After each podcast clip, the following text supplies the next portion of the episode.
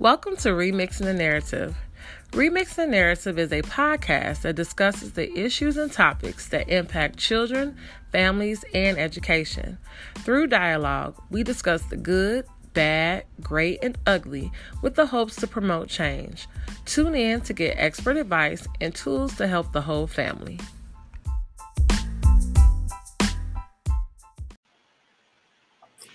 Hello, everybody, and welcome to Remix the Narrative. I am so excited for tonight's conversation. Thank you all for joining us this evening. Um, whether you are watching it live or in the replay, this is definitely going to be a topic that I believe many will benefit from and a conversation we will all engage in. So if you are watching and you are um, watching from Facebook or from YouTube, do know that you can engage in this conversation with me and Dr. C in the comments. Any question, any responses that you have. I will be moderating that as she's speaking because tonight is really about us just learning how to shape our identity, which I believe is so powerful and needed during this time at any stage of our lives. So as you're coming in, please, if you're on Facebook, share it. If you're on YouTube, um, you can share it as well. And we're going to jump right in because I'm sure we have a very meaty conversation for tonight. So I'm going to, without further ado, introduce our lovely guest. Dr. C. And so I want you to just have the floor and just introduce yourself to our audience before we get started. Well, thank you, Jarima. And first, I want to say thank you for having me on um, your podcast. And again, congratulations! You are you. you just won a an award from the mayor of Chicago as one of the phenomenal entrepreneurs that will pour into your vision. And I am so proud of you. Thank and you. you know, we've had this conversation many months ago, but you know, 2020 wasn't a bad year for some people, right? And so I believe that you're going to continue to soar as you continue to pour into the community of Roseland. And I can't wait to come to Chi-Town. Okay? Yes, yes, I can't wait for you to come either. That's right. So my name is Dr. Senada Morris, and um, I'm a native Washingtonian. However, I lived in Alexandria, Virginia, all of my life, and um, I am a author, an educator, a mentor, a consultant. I'm a mom. I'm a nana. I'm your sis. I'm your neighbor next door. I'm your aunt. Um, I'm a round the way girl that had to learn how to shape my own identity. And I am so glad that I'm able to take my life experiences and share with others that will help them understand that they can soar and dream. So that's who I am in a nutshell. And um, I look forward to this uh, engagement and dialogue. Yes, yes. And as you're coming in again, welcome to the Re- uh, Remix and Narrative podcast. Our title tonight is Shaping Our Identity. And we're going to jump right in because if you don't know, which you will learn very soon, that Dr. C has a powerful testimony. And um, you will just see how she's able to really impart with us some great knowledge and jewels. And so I want to jump right into your book.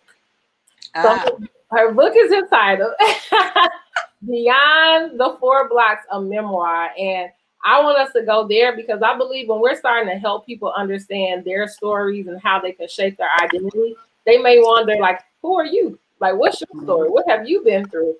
Um, how can you connect to me to tell me that I can reshape my identity? So this is just a perfect time for us to be able to hear your story, and then we will get into just like the meat of this story. So you got the floor.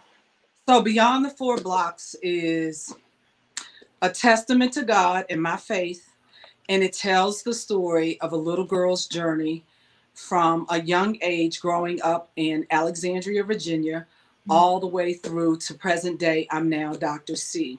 The journey by far was not easy. Mm-hmm. But just like in Esther, there was preparation in the book of Esther. Before she could become queen, I believe it was, I'm not, you know, I'm not a Bible scholar, but you know, I know the Lord, right? Before she could become queen, there was a 12 year preparation and she went through something, right? Yep. And what I take away out of Esther, when you think God is not there, he's there all the time. And I know we have heard our big mamas, our nanas, our Madeas, and the old saints in the church, but he really was there all the time. And you know, yes, I would like for you to read my book and I would like the feedback. Um, it took a lot for me to pour my life out on the pages, to expose myself and be vulnerable, but it's not about me because that happened in my life. Things happened in my life. I'm not going to give away um, all the little, you know, breathtaking moments, but the person that you see now was not the person 30, 40, 50 years ago. And there was a lot of shaping. There was shadowing that shaped my life and perception that shaped my life and what people thought I should be or shouldn't be or said the word you cannot be. And so there's an old saying, he who lives it knows it best. And I mm. lived it. I lived it. I'm in the prime of my age now. I'm a baby boomer. And I thank God that He allowed me to turn my life around and shape my own identity to fulfill my destiny. And that's what this book is about faith, love, forgiveness, knowing who you are, and soaring to your greatest potential. I love it. I love it. I need you to see that you are getting a lot of love from this chat. Oh, so thank you, everybody. my Morris, I'm plugged in. Um, we got Zach Morris said, "Peace and blessings for all." That's my son. Hey, son. and we're about to jump right into our first question, which is, what are the things that shape our identity? Because I think a lot of times before we can get into um, just really like peeling back layers and trying to become new, like we have to really identify what are the things that are defining us now. So, what would you say are some of the things, and maybe you can go into your story that have shaped your identity or you believe truly shapes our identity?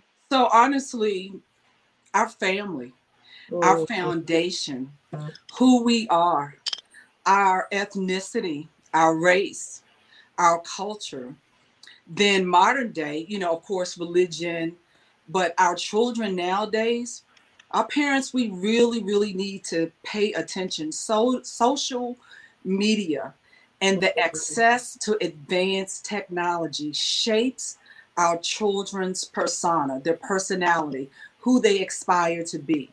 Those things are impeding and they're multifaceted, and sometimes they're contrary to what our foundation actually is sort of shaping who we are. Yeah. You know, what people perceive us to be often becomes what we try to be, but it's not who we are supposed to be or destined to be.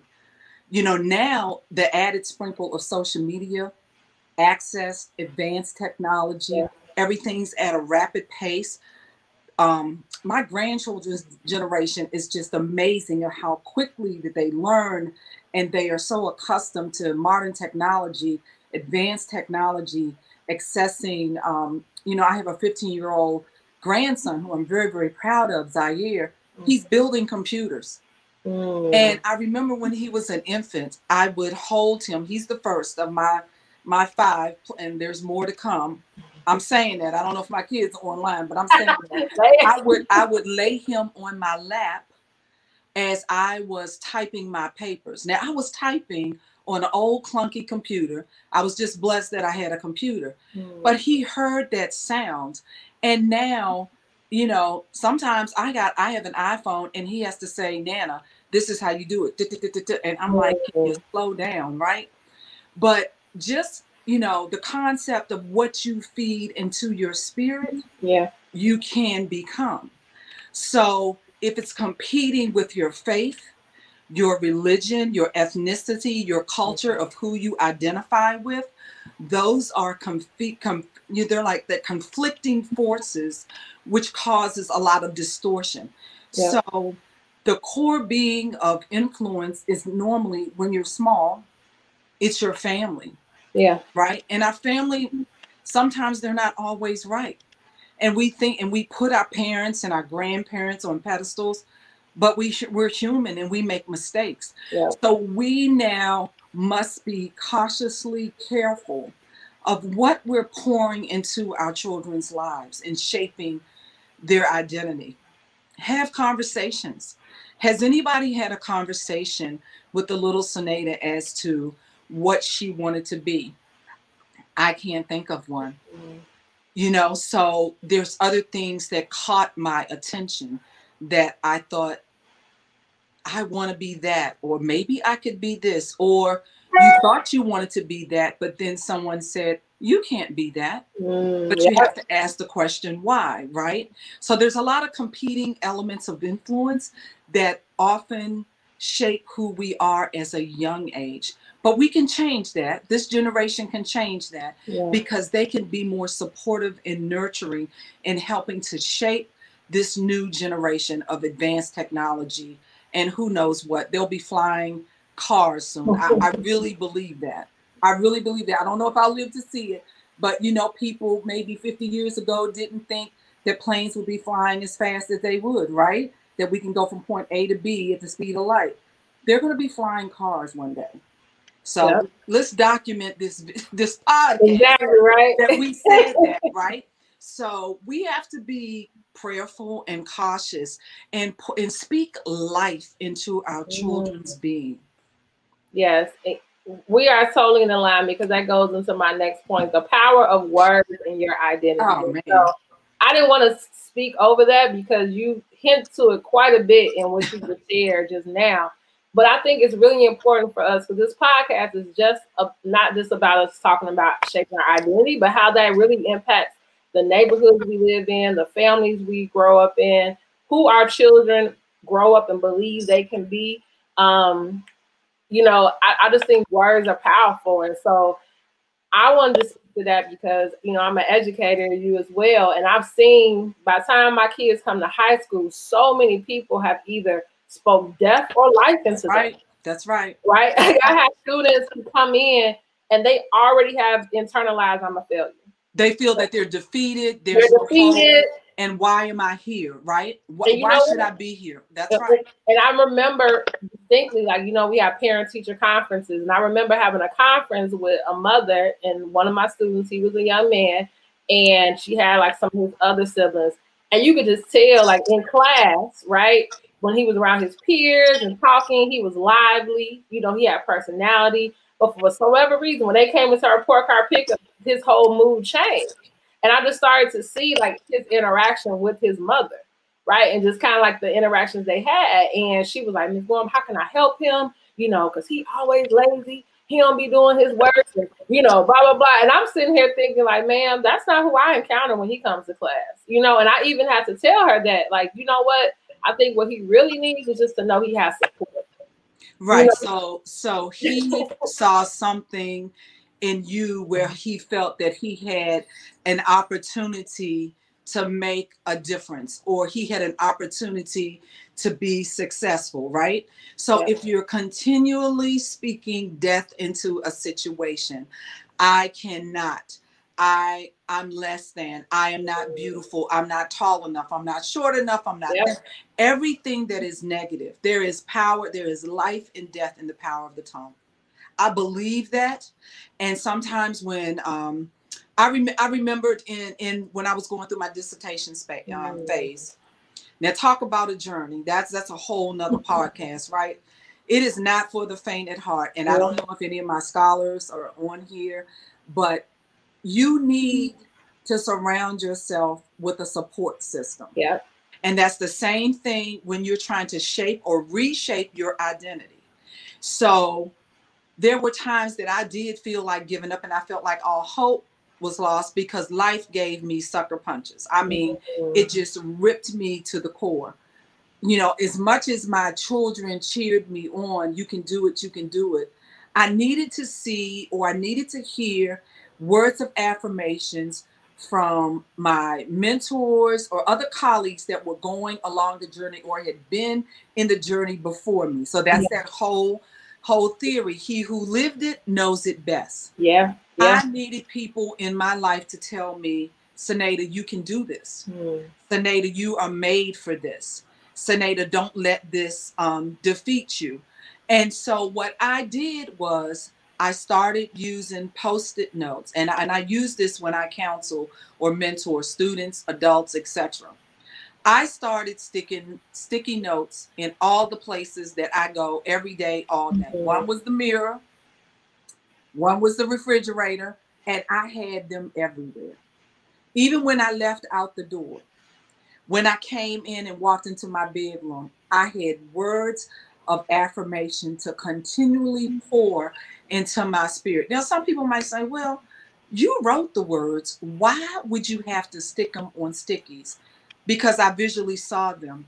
Yeah. It reminded me that I am more than a conqueror and I can do all things through Christ who strengthens me. It was more than me just going to church on Sunday and the pastor is just preaching his, you know, preaching his heart out and giving you the word. But what happens when I walk out that door? Mm-hmm. So I had to have him in the car where I, I moved the gear shift, I would see something. And I kept them up until I completed my dissertation. I love it. I also surrounded myself with persons, not all at the same time, but at integral parts of the journey. When I needed to reach out and speak with someone and they talked me off the ledge, they were there for me. Mm. So the same holds true for students when when your child says, "Oh, mommy, I can't do that. It's too hard for me." There's always a window of opportunity to show a child how they can be successful. Yeah. And there's no, and because a child wants to please their parent. They want to please their parent. They want the affirmations of their parent. Never use the words and and you know I I haven't always been a perfect parent. I mean all of my kids are adults now and I'm a grandmother, but you know you learn as you go, right? Mm-hmm. So never use words that tear down who they are, their smartness, their intellect, their ability to learn. Um, we all have different levels of learning. So, what parents need to do, and even for adults, what we need to do is find another way to use appropriate words because words are powerful. Yep. Words are very powerful. You speak things into existence. Some people believe that, some don't. I believe it, right? You keep speaking things as though they were. That's that faith walk, right? I will become Dr. Morris. I will become an author. I will become an educator. I was told that um, had I not um, taught on ground, that by the time I finished my doctoral program, that I would never um, be able to teach online because you know online was kind of like taboo and it wasn't considered as equivalent to um, brick and mortar. Well, here we are, fast forward 2020 and 2021, and the phone's ringing off the hook because now they need their expertise. But to fast forward, for as many of the of, of the words of negative connotation that said you won't be or you will not be able to, you know, I learned after many years is like I'm I'm going to take what you said I cannot do, and I'm going to show you. I'm not going to be boisterous. I'm not going to be bragful.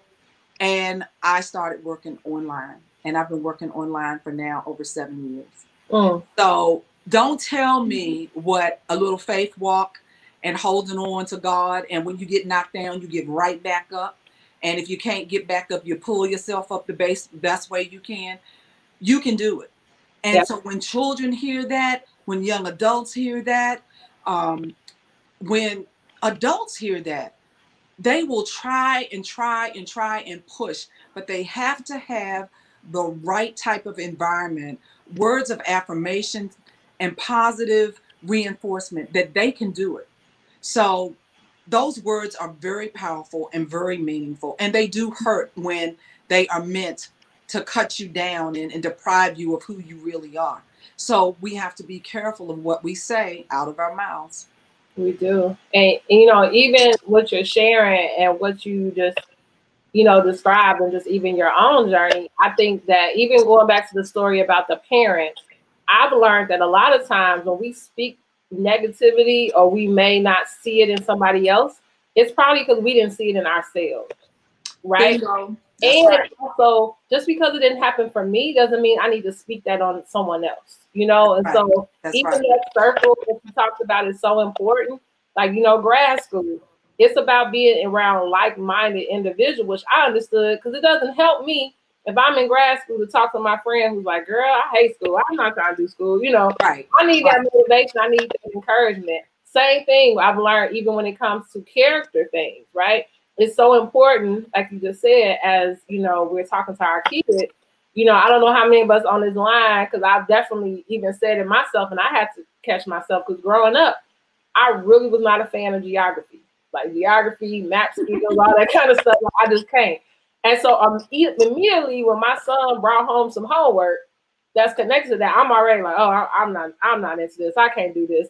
And I would see that so many times again when I would have, like I said, my report card pickup and say a kid didn't do good on my math, the mother like, well, you know what, I wasn't good in math in school either. So, you know, as if that's yeah. excuse why he can't excel or she can't excel. So a lot of times I think we can say that because we might see it as a deficit in ourselves. Yeah. But in order for someone else outside of us to really propel and become who they want to be, we got to speak, like you said, that life. And I guess that goes to my next question is can we reshape our identity at any age? Right? Some of us might feel like we're too old to, to change who we are, and, and others feel like maybe, you know, he's he, he or she has heard this for so long. I mean, it's so ingrained in who I think my character is. Like, what would you say to that? You have to have a willing heart and a willing mind, and you have to be open to feedback, critical analysis. I remember when I decided to go back to finish and complete what I started many years ago. I felt that I was too old, and boy, I wish I was that young now. Well, maybe I don't, but um, I was like, oh my goodness, I'm getting ready to go back to school and I'm gonna be the oldest person in the room. Yeah. That's what I thought. I already had this in my mind that I wasn't gonna fit in and it was gonna be difficult for me based on everything that I'd gone through and based on what I was told, you know, like, you know, you you're not you're not cut out for a four year degree. That's what I was. Mm. You know, you you I think it would be best for you to go to um, a two year a two year college. I was like, okay. I went to Howard. I did not at that time. I did not complete, but um, so I was like, I have to do this, and I have to do it now, right? And so when I walked in the room, to my surprise, I was not the oldest person in the room. The oldest person in the room gave me so much incentive when I heard their testimony. They did not look like me. They were not from the same ethnic background as I was. But listening to their words of their desire to complete a journey that they had not finished, I knew that this was my time. And I knew that I had to keep going and come what may. I could not, I couldn't turn around. And something came over me. I mean, I was like, I, I, I remember uh, my daughters were saying like, you kind of made like a public announcement, like, look, I'm going back to school. Everybody fend for themselves. I mean, I don't even know if they're on here, but I knew that it, I had to do it now. I mean, there was a lot of other stuff going on too, but that that passion and that commitment, and you know, I went head in first, and it was scary, right? But I had to do it. There was something that was burning on the inside of me. But what what caused me to take that step, that first faith walk, I had surrounded myself by educators. I was working at a high school and they kept talking to me. They kept telling me mm. to validate who I was, get the credentials. I had a story to tell. I could help because I always had a passion for youth. I always had a passion for at risk youth because I was, according to society, an at risk youth. So they say, right? Um, so there again, somebody's labeling you, somebody's labeling you that you're at risk. And I don't want to say risk stu- students are risk students or at use. They are students that need some guidance into helping to shape them into who they're destined to be. That's okay. all they sometimes students just need somebody who believes in them Yep. And to help them show the way. And I was that person at that high school. I believed in those students and I got rolled my sleeves up and I took my knowledge, my competency, and I helped navigate some of the waters that they were going through. So what I was lacking was my credentials. And so when I went forth, I knew with a vengeance, like I had to, I couldn't turn around. And so the age will play a mind game on you, mm-hmm. but I mm-hmm. say, don't let it. Don't let it because again, I go back to the book of Esther. God prepared you for such a time as this. It wasn't meant for me to finish when I had to finish. My journey is the way that it is because this is the journey that I had to take to become who I am. And I've come to grips with that because you always say, man, if I'd have done that in my 20s, had I done that in my 30s, had I done that in my 40s, that wasn't who Dr. C was supposed to become. Yeah. This is the life that I was handed the day that I was conceived. And he prepared me for it. So I can help others. So I can tell anyone that's listening on this um, podcast that whatever you dream or soar to be or become, don't let the blinders in the shade of others dim out your light. Mm. You got to press forward. I love it. I love it. We have a question that I'm gonna pose, and again, I know people have come in at different times, so please feel free in the comments to pose a question. If you have a comment, if you got an amen, if you are in agreement with what we're saying, put it in the chat. Um, we will have at the end um, Q and A for those who are watching live, and then also Dr. C. Just to give you a little heads up, I would love for you to read something from your book. So um, just kind of think about what that would be um, before we get to that Q and A part. But I'm gonna um, pull up the question because it's right in line with what you just said. So you talked about the you need being open to feedback, right, and being open to um, reshaping who you are. You need to be open to accepting those things maybe that are hard to hear. The question is from the audience: What are some strategic ways to allow oneself to be more open to critical analysis and feedback because you know sometimes that can sting. so what what what can oneself do to actually prepare themselves for that kind of conversation? So even though a lot of us say, and I'm gonna say us, we we say we want critical feedback, we always want to hear the good. We always do. That's just the human nature. We never want the critical feedback. But what I what I have learned to do when when you get the critical feedback and some of it stings. You can't allow your emotions to cloud your sense of judgment and thought. And you sometimes have to step back and not be so quick to respond and be defensive. And you get quiet time with yourself. And what I do is I'll say, What part of this, God, do you want me to learn from? mm. because there's always room for improvement. What could I have done different to impact the perception from the person that was giving me the feedback? And that takes practice. That does not come overnight. You know, you have some people that if you're in a dialogue and you're giving, you know, if you're just having a conversation and you're saying, well, you did this and I feel this kind of way, before you can even finish your sentence, they have already formulated mm-hmm. in their mind what their response is going to be. That is not a willingness to receive feedback. Communication is two ways mm-hmm. there's a receiver, there's a giver. The art of communication is to carefully listen. You have to listen. And when you start realizing your errors, your fallacies, you then build a strategy to change that around, just like you want to shape. So if someone says that you are always, um, you're too talkative, you never listen to what I say. You might think that you're not, but then you set you you you train yourself to say, if I'm in a conversation, I'm going to purposefully listen to what others are saying. And when the opportunity presents itself, then I will talk because some of us, you know, our culture, we talk with our hands and we're all over the place. And, you know, then you might have someone say, like for me, um, I can, I don't have it so much now. Maybe I've refined it. But before, um, it was, you know, I was intimidated. You know, your presence in the room is intimidating.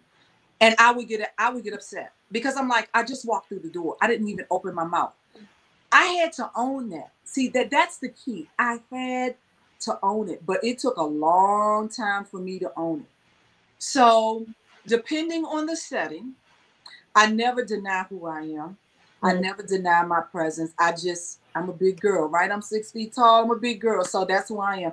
I'm gonna have a presence when I walk in the door. I don't slump over. I, that's just me, right? So I purposefully, depending on the setting, I make certain that my presence is well received, maybe elegantly, maybe in a jovial way, depending on the set setting. Um, so it is not taken offensive because people are so quick to grab onto the negative, right? And it will just diffuse your intention of what you were there for or your contribution if it's a group or if you're speaking. And so, unfortunately, it takes practice, but you have to own it. Not everything that somebody says about you is true. But let me just put that disclaimer out there. But mm-hmm. when you're getting critical feedback, say like on the job, right? You're getting critical feedback from your students. Students don't like critical feedback. They want us to say, great job, great critical analysis, great APA, seventh edition formatting. You did a wonderful um, job, you know, um, finding the analysis and the da da da da da and the CFM and the, you know, the BGE. So that's all strategic management. They do not want to see Dr. Saneda say, this paragraph was not well written. It is not conducive to the meal paragraphing format. You did not follow the APA. Here are some recommendations. Here's how this sentence should be. They blow a gasket, right? They they get all defensive. Like I tell them in the beginning, the beginning of the class is for you to learn if you don't know how to write at a graduate level. Take the feedback and embrace it, learn from it, because your final paper is worth 40% of your grade. There's a silver lining. I'm showing you how to restructure this paragraph. So mm-hmm. when you're mm-hmm. 40% of the grade paragraph, your paper is turned in, you'll have an A. So the same thing when you have mm-hmm. good management, I'm going to say this when you have good management, when you have great leadership, most leaders that are transparent, transformational, charismatic, they will give you critical feedback up front to allow you enough time to reform, reshape whatever behavior. So I've gone from a child to in school to now professionals. I don't know the age of the person that asked the question, but it will help you reshape, refine your behavior so so then you can be the brilliant person that you really want to be. And and you know, ditto everything. what stood out to me um to, to so for that question, so that people can just be clear about what we were talking about, how we prepare ourselves. I think what you just said, even he said they said thank you as well. Um, You're welcome. Even what you just said, I think it's also an understanding that we are unfinished. We're not the finished product. And I think a lot of times when it comes to our professions, well, this is what's helped me personally, knowing that I can always grow there's always room to grow. Like really having that growth mindset, understanding like as a mother, I believe I, I do my my best to raise my son the best way that I can, but I know that I can always grow. You know, when it comes to my profession, I've been doing teaching, you know, I've been teaching and doing this work for quite a few years now, but I know that there's always room to grow. Spiritually, I always have room to grow in my relationships, I have room to grow. And I think when you come to a situation, if you really are looking for feedback for growth, you will take those moments to pause and say, you know what? as you said, kind of sit with it because then I'm not coming defensive. I'm not here to defend myself. I'm trying to see what's the nugget that I can take that can help me just continue to grow. And that can be hard, especially when you feel like it's something you dope at. Like if I feel like I'm just the best at this, what are you talking about? You know what I mean? or, or, you know, our defense could be like, no, I know what's wrong with you. But if we really are seeking to grow and really to be our best selves, we got to understand first, you know, even the person is coming from. Um, and in some cases, maybe the person isn't coming from love. Because I, especially if it's coming from people that really know me, I'm like, you're not purposely trying to tear me down. You know what I mean? So if it's something you see, let me, you know, comb through it and let me really think about it um, one of my best friends, she always says, you know, when we try to get to the truth, it's our truth, their truth, and then it's the truth, right? So it's the way we see ourselves. I'm not gonna ever see myself as the person that started it, you know. Right. That's and right. the other person, they're gonna have an argument as to why I'm the start. But in some, in both of those stories, we're gonna get to the truth. So just really understanding that someone's perception, even as you talked about you coming into a room, that might have something all to do with them and nothing to do with you, but it also allows you to be more conscious of the way you enter spaces. You know what I mean? And so again, I might not necessarily be intimidated. That's not my my MO. However, I know that because I have a presence, I want to make sure I represent my presence the best way mm-hmm. possible. So mm-hmm. I think that that is amazing. So I see you going through your book. I know you caught me off guard. Sorry, guys. I'm like, what do I say? Okay, so uh, Catherine Moore said, I can't wait to hear the chapter you select to read. So we have uh, That's my daughter. That's my daughter. So what I'm gonna do, I because I, I know I kind of put it on the spot, y'all. I put on the spot a little bit. We're gonna yeah, go to our did. next question, and then we'll we'll go to the to the part of the read. Okay. okay. So my next question is just simply, what do we need to do in order to shape our life, our identity? And so, for instance, uh, the last couple of weeks, if you haven't been following along with this podcast, please subscribe. We are live on all um, all podcast platforms um, Apple, Google, Spotify, also YouTube, Burst into Books. And this is really a platform for us to have real conversation in our community of ways we can be our best selves. And so last week, our conversation was normalizing therapy, right? And I think when you take those opportunities to kind of sit back and reflect on where you are, you can start determining what your next steps can be. Um, in, in different parts of my life and even currently, therapy is something I believe that's needed to help shape my life. And I think this whole conversation of normalizing it is that I'm not saying I need therapy because I'm depressed, right? Or because something is wrong. I believe in just growth. And I know there's layers to who I am, and there's things that impact my decision making and the way I interact and the way I view myself. And it's just really helpful to have someone who can come to me with a non biased opinion to help me kind of sort through that and be able to be someone that can help me be that listening ear. And that that took me kind of taking a step back and saying, hmm, what do I need to do? Because guess what? Jarima is always on the go. Right. It's easy for me to distract myself right. from myself. Right. I got things I need to deal with. You know what? Let me just go to this email. Let me call this person. And so as I'm ignoring me, there's still parts of me that still aren't completely healed and dealt with. And we need to have those times we slow down and we do inventory, right? And so um, what do we need to do in order to shape our lives? I think for me, one thing I would say is think about what are the, the areas of lack and really going to those people that can help you in those areas. Um, Dr. C, what would you say? What, what do we need to do in order to? I know you kind of already hit some of those things, but what do you think are some specific things people should do in order to shape their identity? So I'm gonna tell anyone, and I've learned this the hard way. We have to take care of ourselves. I just heard Jarima said, "I'm doing this, I'm doing that, I'm going here, I'm running here." Um, I was one of those people. Just did everything, just spinning around on top of my head. You know, eh, whatever. You know, whatever this this family member needed, I'm there. There, it's just part of who I am. But the body lets you know that it's an aging process. And you have to be healthy physically, spiritually, and mentally. Mm. I tell everyone in order for you, so I'm really big on vision boards or visions, just, and we all talk about it. We all talk about, I'm going to do a vision board. I'm going to write. I'm telling you, if you just got to take a piece of paper and stick it up in the room, you need your quiet time. Some people like to do yoga, some people like to meditate. Um, getting in one with your spirit, with your spirit, the Bible, reading God's word, reading whatever your religion, religious belief is. You have to invest yourself because shaping yourself into the person that you are destined to become is going to take a lot. It's, and I'm not, I don't want to deter anybody, but you have to be on 100 so you have to have a clear sense of mind. Um, you have to be able to network. You have to be able to say no, and it's it's very hard, right?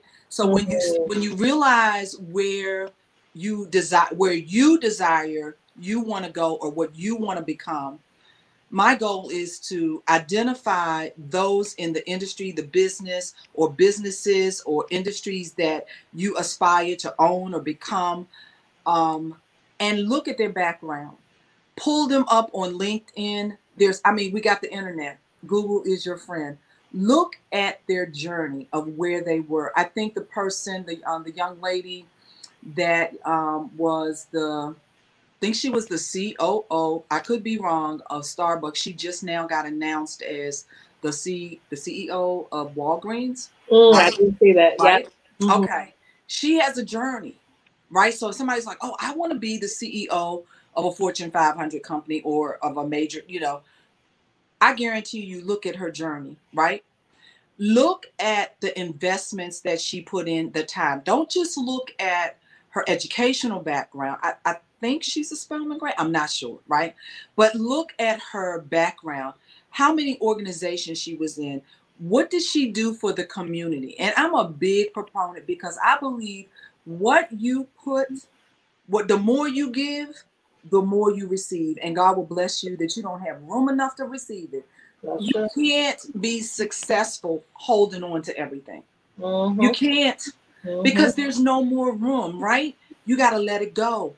You have to give it to people. You have to share. You have to mentor. You have to be advisors. I'm not saying everything is free, but you have to have a willing heart to actually pour into other people's lives. So to to shape your own identity, you need to have a vision. But you need to holistically be healthy and this vision is going to carry you on a journey. Identify what you want to be.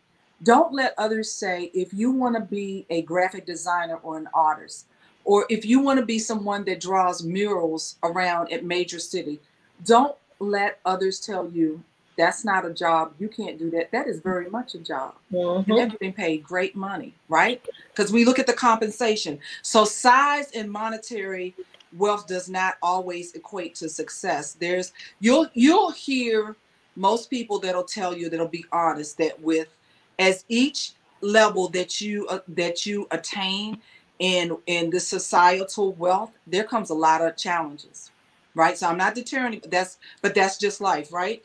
So if you want to become, if you have a daughter that wants to to dabble in science, and she wants to look in microscopes, and she wants to look, and she wants to get down dirty, and and she wants to look at bugs or whatever, or if you have a anybody that's interested interested in forensics, and you might be like, well, why would you want to do that? Don't deter them from that. Uh, think about how quiet Katherine Johnson was all those years at NASA and she she had to carry that burden and it wasn't a burden but of being rejected because of the color of her skin her intellect was above none other in the room she helped put that that astronaut in space. Yep. But she couldn't in her culture they knew about it. But why are we just now kind of finding out about it? I have another colleague. Her mother is the same way out in california. She's another Katherine Johnson, but she, as quiet as it kept, she didn't want anybody to know. She's retired now. Mm. And so think about the things that our children are just, whether they want to become, you know, when I was growing up, and God bless my parents, rest in peace. And I mean, it was their time, it was their era. Everybody wanted their child to be a doctor or a lawyer, right? Mm-hmm doctor or lawyer because in their mindset that's what was successful i about to say that you because in their culture they're looking at martin luther king mm-hmm. they're looking at like your andrew youngs they're looking at thurgood marshall you know they're looking at charles drew that's what was success in their time in the 20s and the 30s and okay also remember out of every trial and error that we go through in trying to even like in history. So after the Great Depression and after the Spanish flu, here comes the Harlem Renaissance. I love the Harlem Renaissance. And it was all the creativity and all the fine arts and everything came to life.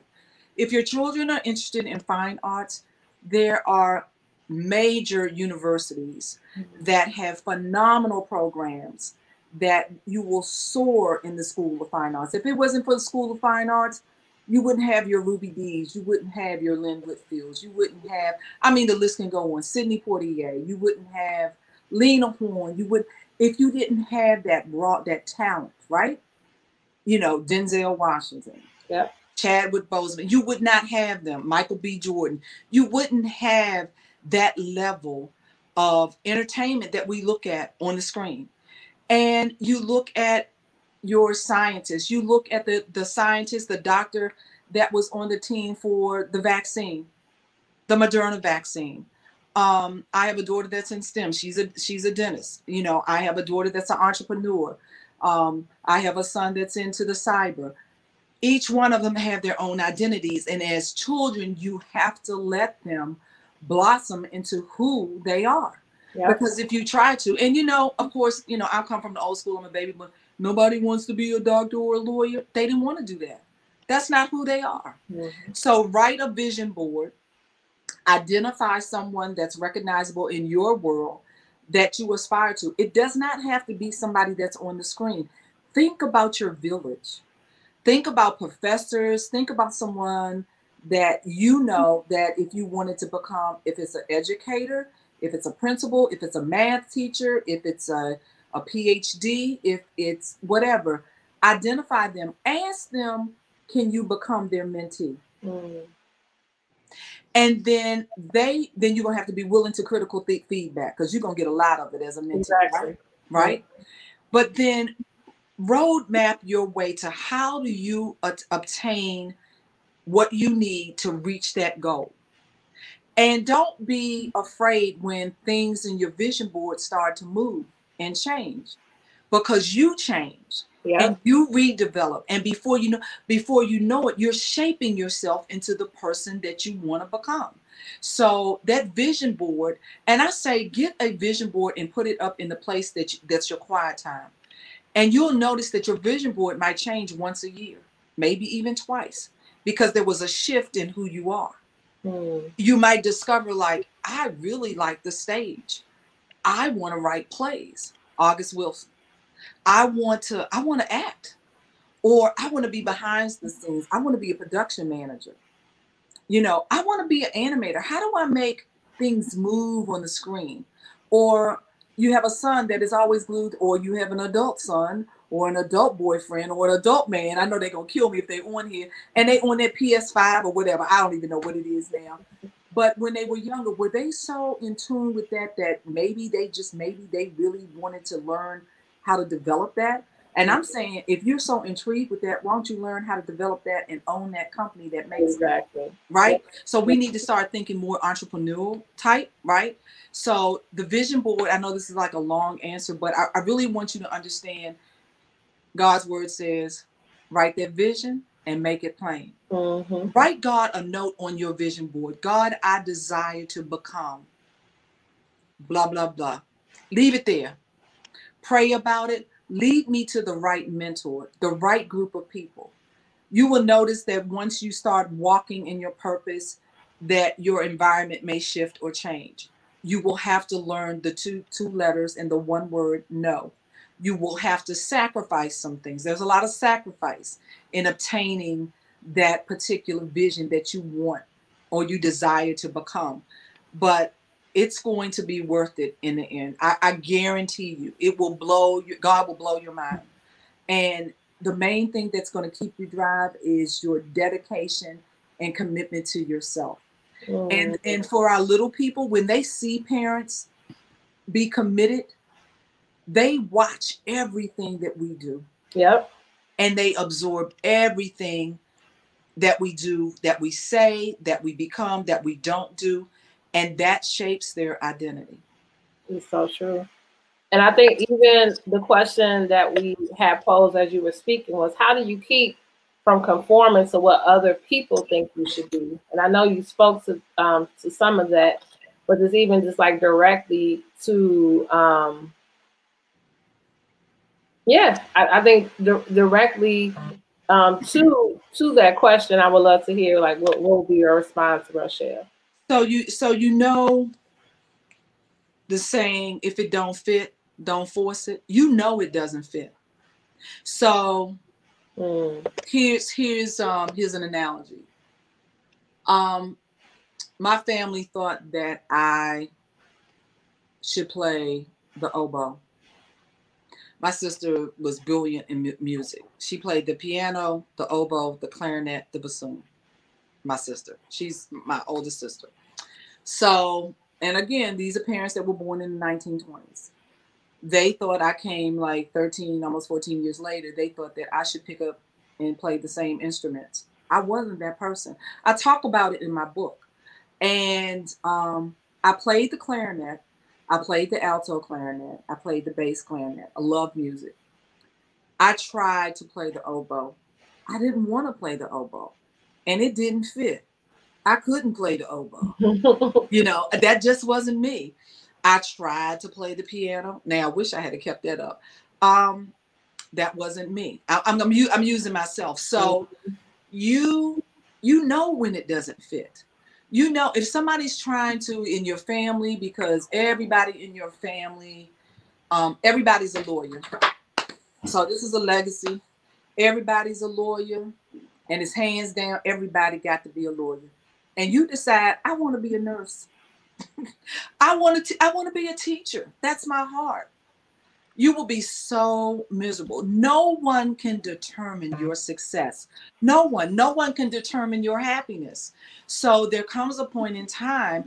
Well, you know, when you're young, it's hard to tell your parents no. I get it, and I'm hoping that parents are listening so they know to not put what they want the child to be let the child blossom into and, and help shape that and mold that and create opportunities. But as, as adults, you know when it doesn't fit. Mm-hmm. And you know that uneasy feeling, and you know that I don't want to do this. So don't do it. Because no one can determine your success and no one can determine your happiness. You have to be true to yourself. I love it, and I and I think you said don't don't force it, and so I hope Rochelle that that stuck with you because that definitely stuff with me. I feel like when we're in situations, when we make decisions that we know are contrary to who we are, it it feels off, you know, and it, and anything you feel guilty about, anything you feel unsettled about, anything that you feel like out of place, um, definitely I believe that God gives us that discernment so we know what what's supposed to be in our life and what's not supposed to. That's and right. She, and she said, "Thank you." You're welcome. Um, so at this time, we're going to actually, especially appreciate your wisdom. We're going to uh, take a time to read and actually, Dr. C, because I want people to really key in. So what you chose, I'm actually going to pull myself off the screen and it'll just be you. And then once you're done, I'll come back. But at this time, you all, um, as we're coming towards the end, Dr. C is going to share with us um, just a little bit from her memoir, and then we'll end with the closing remarks. So you got the you got the stage. Okay, thank you. So I've decided to read, and this kind of caught me off guard. It's chapter 38, and it's called Are You Bent Out of True? I welcome you as a companion on this journey, not yet complete, as I confront my life in the ways it was bent out of true, out of its intended shape, like a piece of fine wood in the hands of a bad carpenter, the culprit others' expectations, like you perhaps. I've spent my entire life trying to defy those expectations, to shape the person I am meant to be. How do we discover the shape of the life we're meant to have? Do you remember the quote above taken from the foreword to this book? It is at the center of everything written here. I hope it will prompt you to think about the expectations of others that might have you bent out of true a carpenter's expression for woodwork that's gone awry. Simply said, you were meant to be one thing, but became another. Nowhere near satisfying or no longer satisfying. Getting it right might have to do with you stepping into your true purpose. It might mean leaving a lot behind, all the boxes of stuff in your garage from that last move, metaphorically speaking. When I started moving toward education and its benefits. I shed the mindsets that no longer served me, inspired by my professors and fellow students.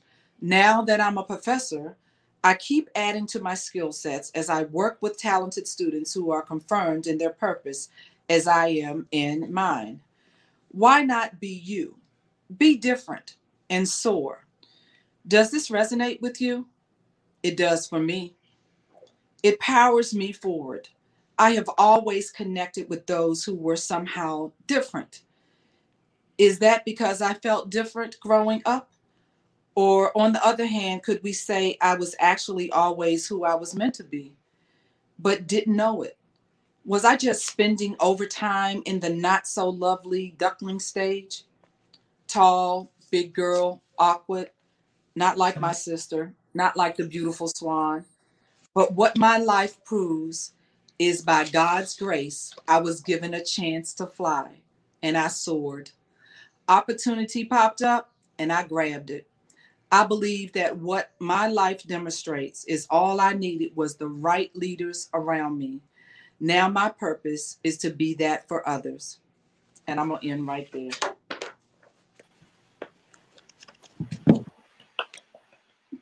Awesome, awesome. I think it's perfect alignment in what we what we've been talking about today. And also, as soon as I went out, we had another comment from Ms. Naper who said, "Thanks, Dr. C, for your words of wisdom. Thank you. Um, beautiful. We're here from the from people listening. That was awesome." And we're we're really coming to the end of takeaways. So I love to after every conversation we've given so i mean you have poured into us this evening and I, I, really am grateful for that. I love takeaways because it gives people an opportunity to really just okay if i didn't get anything from this conversation i got this. I'm gonna share the takeaway that i got and i would love for you to share what would be the one takeaway you want people to take away from just shaping our identity. Um, you said repeatedly and it, and it hit me because it reminded me of something my grandmother always tells me and she always tells me the power of no. And she even gave me a book about it when I was in high school. Um, it was talking about the power of no. And really not necessarily the power of no of just like just so you can dismiss people and not do things, but understanding when you have clarity about who you are and what you're supposed to do. I believe it's really about the discernment of that. You know what? I have no guilt in saying that's not for me.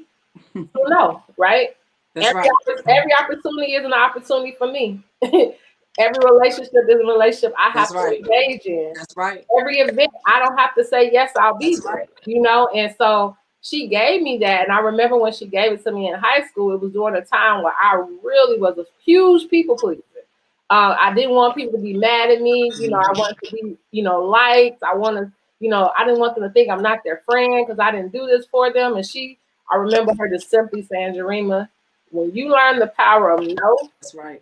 It's gonna make your life so much more peaceful. And now that I'm older, I understand that the more we are evolved and we understand who we are, and as you've been sharing tonight, we are able to kind of like clear the weeds, you know, clear the weeds a little bit, and, and, and you're able to maintain that peace of mind. So that was what I took from tonight. Just really even going to um, Rochelle's comment about how do we not conform, I believe the more we come in tune with who we were supposed to be, we're going to mm-hmm. have more um, conviction about our nose.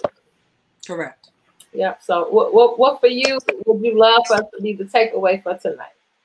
So, I'm going to leave you with this quote that I really, really love. And um, I'm going to paraphrase it because I'm nowhere near as fabulous as this person was. And this is Dr. Martin Luther King mm-hmm. Jr., the Reverend Dr. Martin Luther King Jr we are going to have some rough days ahead, but be not discouraged. When you soar, I want you to fly. If you can't fly, I want you to run. If you can't run, I want you to walk. If you can't walk, I want you to crawl. But by all means, I want you to keep moving. And I wish everybody the best, and I want you to keep soaring. And you know what? That was that was beautiful and on point. and all of us were in the comments. And I'm laughing because I'm like, Catherine, now what's the relationship with you and Catherine? Catherine Moore. That's my oldest daughter. Hey, oldest daughter. We need to tag team because she be ready. I, I was about to actually ask this is my next question, and she already posed it. I, I'm loving it. So as an ending, because I'm going to have at the bottom, if you did not see it earlier, the ways in which you can follow uh, Dr. C, because we definitely need to continue to learn of your amazing work, um, purchase your memoir, see what you're doing next. Yeah, um, I'm in the process of um, the beginning stages of writing another piece. So amazing. So you all follow, follow, follow Instagram, Facebook. Um, go to her website as you see scrolling below but this was literally going to be the last question I asked before we ended. So now that your book is out, what is next on your agenda? So we know what to look forward to. So the next book that I um, plan on writing and um, just formulating and outlining, it's more of a motivational piece as you know most a lot of people say it as if if this wasn't but geared towards self motivation specifically um, to help keep us grounded in our faith and to use as something you can throw in your bag and keep with you or keep beside your bed i mean i have so much material inside me that um, one of the things that I will start doing is in the upcoming months is I'm going to begin to start my own podcast of motivational moments with Dr. Yes, And yes. so um, I, I look forward to being a guest on platforms such as yourself and also helping um, be a part of your um, academia team, mentoring your high school students.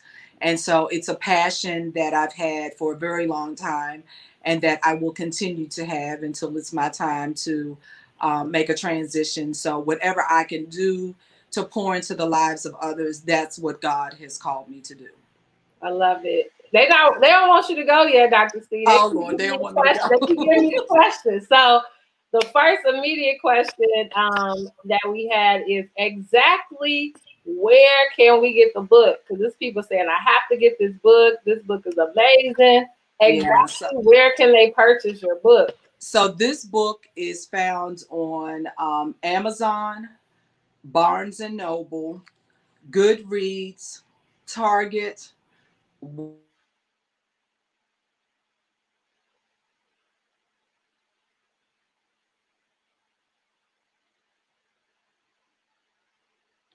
Hold on.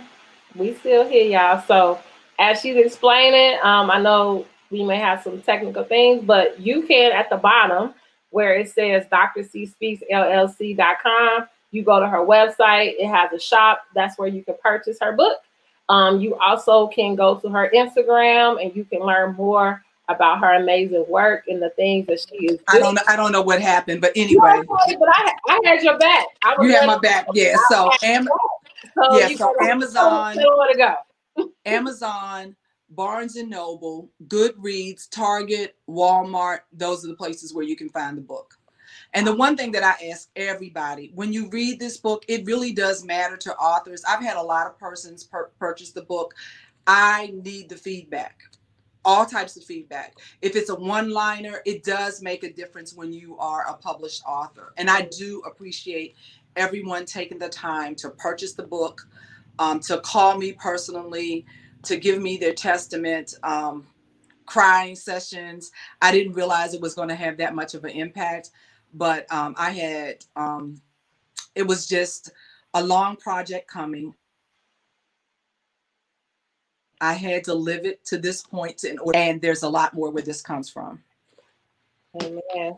Um, so yeah, she did say you said Amazon as well, right? Because someone asked about Amazon, Yep. yep, Target, Target, Walmart, Goodreads, Barnes and Nobles. Awesome. Final question. Final question. What is one thing this pandemic has taught you? Wow. To be appreciative of the, I don't even want to say the small things, just to be grateful. Yeah. When I sat in this house and I talk about the journey of the house, um, I thought about my parents and like, dang, they survived the Spanish flu, they survived the depression, my grandmother, my grand, you know, and you know, it was just chaos everywhere with the pandemic coming out and the sense of fear that was beginning to seep in. True story, I'm gonna tell it quickly. And I found myself just like wanting to be under the covers and just saying, God, just take this away. What is going on? But then trying to be strong for my three adult kids and like when they call, like, hey, how you doing? But um I had to push my way through and get myself up. And I don't, I mean, I think Jarema saw it. I started wearing head wraps because, you know, we get spoiled because we, you know, my hairstylist and, you know, nobody could go anywhere. And I'm like, but God, you have given me the necessities of Mm. life. Yeah. And there were times when um, I spoke to audiences and I had colleagues that was like, Doc, we need to hear that again. But then, you know, I got sick at the end, but I'm okay now. Um, but oh man, just being thankful and grateful that God sustained me and He sustained my immediate family, that no hurt, harm, or danger has come to them, my close friends. Mm. I am just grateful. I am grateful. Um, looking at the time that I spent, um, you know, you kind of say, well, there's things that I should have done, but I was able to have a lot of quiet time, a lot of quiet time. And some of my colleagues said, you know, you needed the rest, doc, so God set you down. So, um, the gratefulness, the humble gratefulness that I was actually able to help others and and and throw and and not throw but give seeds into others because I was in the in the ability that I was able to do that. So it taught me to remain humble because at the blink of the eye everything can change and to be grateful for the things that God has given me. Yes, yes, yes. So I just want to, in closing, before we end, give you the last comment which was um, Angela said, I will purchase because just in 20 minutes of joining, I received motivation. Thank you. Love and, you, Angela. And that is just amazing. And I'm telling you, yo, you're going to have to push your, your daughter on the payroll. I'm just letting you know. She said, You can find the links to purchase me out for blocks at the bottom of her homepage and click on the store icon. I love it. I love it. I love it. Yeah, she's a phenomenal web designer. She actually designed my web page. So that's a plug for her. She doesn't, you know, she's of beautiful. And it's yeah, beautiful. very yeah. talented group of folks I got here. My Morris crew, they're very talented. But she designed my page and um my youngest daughter, Dr. Morris, she was my photographer. And I need another photo shoot. But yeah. So I love it. So before we end you all, I just always like to end saying thank you. Do understand you. that this podcast is just really to bring our village together. I truly believe everything we need was in our is within, within our village. And we just need to have real dialogue and talk. And we're able to get jewels by just sitting at each other's feet. We're able to get resources that we need by just sharing them with one another. And you just really realize, especially during these times, you are not alone. You're not, alone. not by yourself. Today's podcast is entitled Shaping Your Identity. I hope that you walked away with some jewels that will help you, that you learned, and you have an additional member to the family with Dr. C.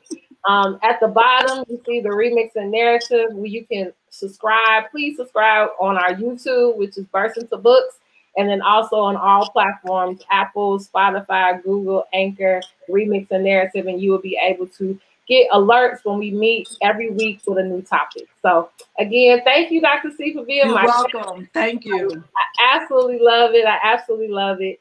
And um, thank you all for joining us. Until next time, take care. Everybody have a nice night. Good night. Bye bye.